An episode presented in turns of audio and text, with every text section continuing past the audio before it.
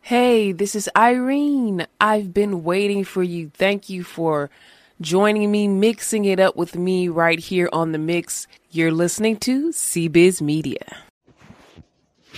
Hey guys, so I was just into the book of Malachi. Actually, listened to an audio version of the book of Malachi. Only four chapters there. I will definitely put it in, into the description because I do want you guys to um feel the whole chapter, get all of the deets, all the information from these four chapters.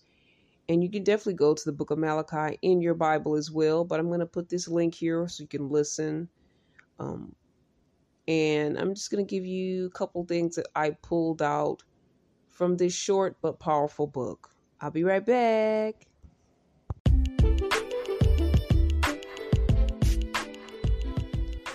Select episodes of this podcast are also heard on LICMC Radio.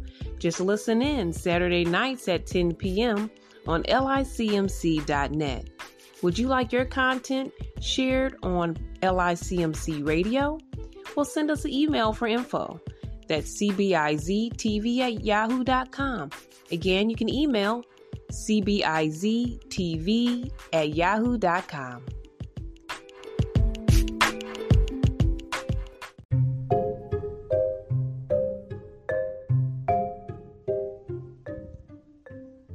All right, so a couple of things that stood out for in the book for me.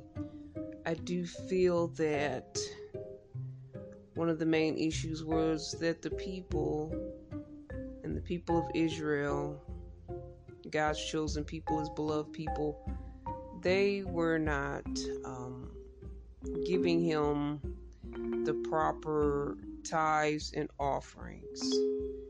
Um, and I don't know if that's the best word to use back then, you know. Well, it, it is because back then they gave offerings. It usually was animal offerings, it was incense and things of that nature that they will offer up to God because this was before Jesus was here to redeem us all. So we had to give offerings.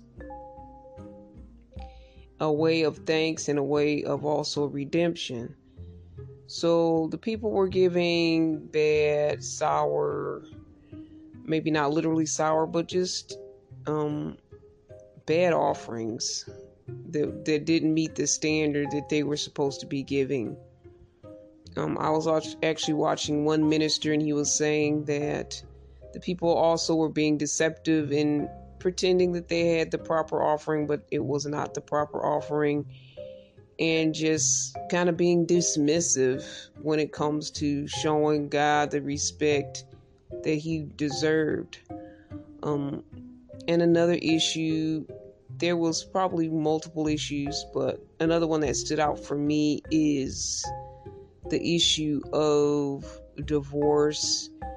And the men at that time were divorcing their wives that they've been married to usually other Israelites, and marrying more exotic um, women from other countries. Also, adopting their practices and beliefs that were considered pagan. And that was a problem that was disrupting society as well. So, these two things really stood out for me.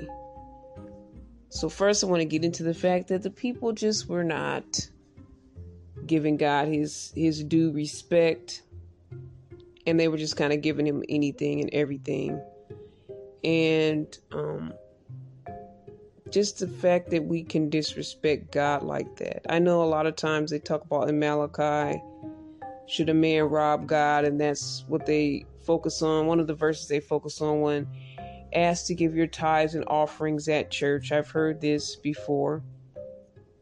I want to take it to a level of what do we give God each day. Um, we no longer have to sacrifice animals or or do incense offerings or whatnot because Jesus has paid that price for us. But we still owe God. We owe him our respect. We owe him our time. We owe him our lives on so many levels. So in respect to what the people were doing then and what we're doing now, are we giving God his due? And how can we just I'm thinking about the people then and I'm thinking about us now too like I can't just put it all on them because I know that I've been guilty at times of not giving God my all. Um, do we take time to spend time with them? Do we take time to read our word? These are all things that we may feel that we have to do. Um, going to church Sundays and Wednesdays are these things we may feel we have to do in order to stay in good standing with God, but really it's for our own benefits in spending time with God um, in doing those things. But are we giving God his respect and his due? Are we dedicating our lives as we should to him? Or are we just giving him what's left over of our day, what's left over of our minds, the things we don't really care about much? We're giving that to him you know, we need to give all to Him. And if we are just giving Him the leftovers, the sides, um, the things that are insignificant, then maybe that's why we have some of the issues that we have in our society and in our own personal lives because we are not giving God the time that He deserves. And, you know, all that God does for us, He deserves more. So, one thing I do like about this chapter is um, it kind of calls us out on some of our stuff, you know, on what we should really be doing and focusing on, and, and how we should be giving our lives and respecting and giving time. And we don't always realize it, but it's more of a benefit to us than it is to God Himself. We are benefiting so much by giving God His due. We learn, we grow, we're challenged by it.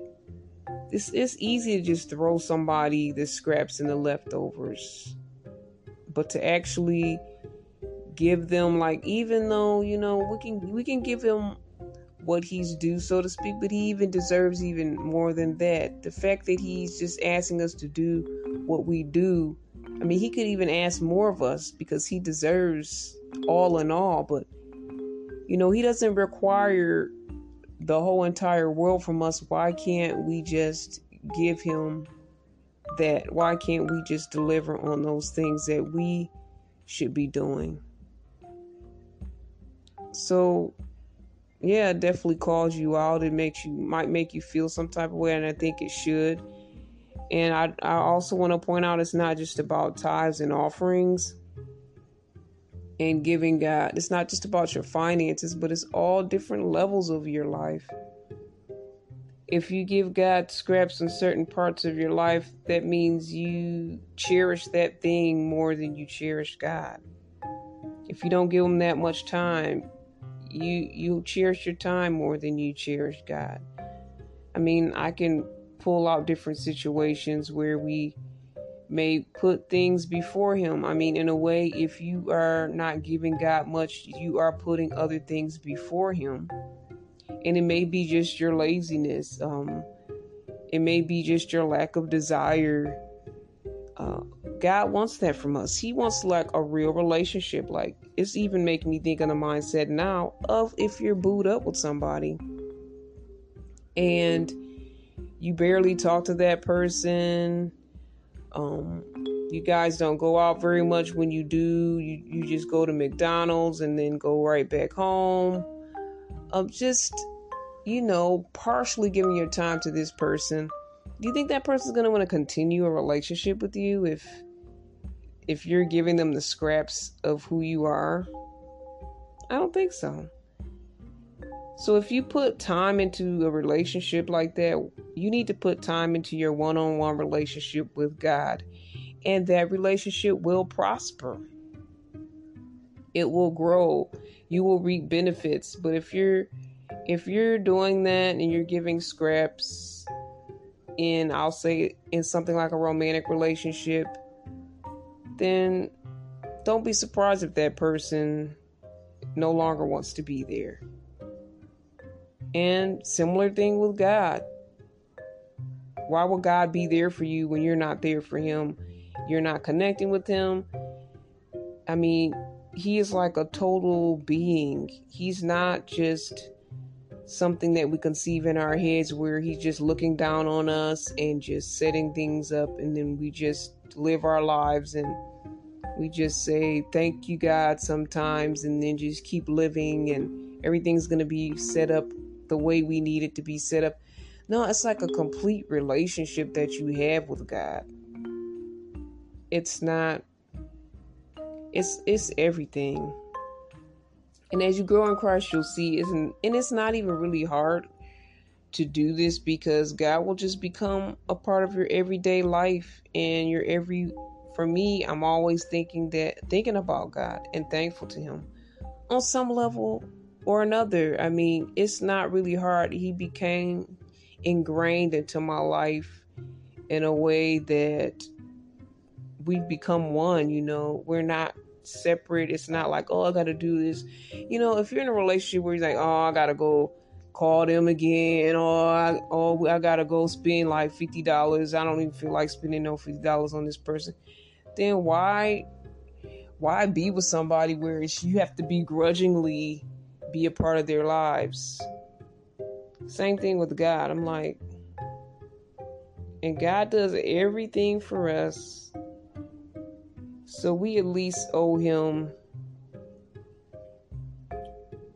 what is due him. What that is 100%, um, I can't say. It's between you and God build your relationship with Him, pray to Him, um, ask God to lead you. Hey, I would even Google, you know, and read some of these books by different ministers. I don't have any in front of me to share with you right now, but uh, definitely building your relationship with God is key.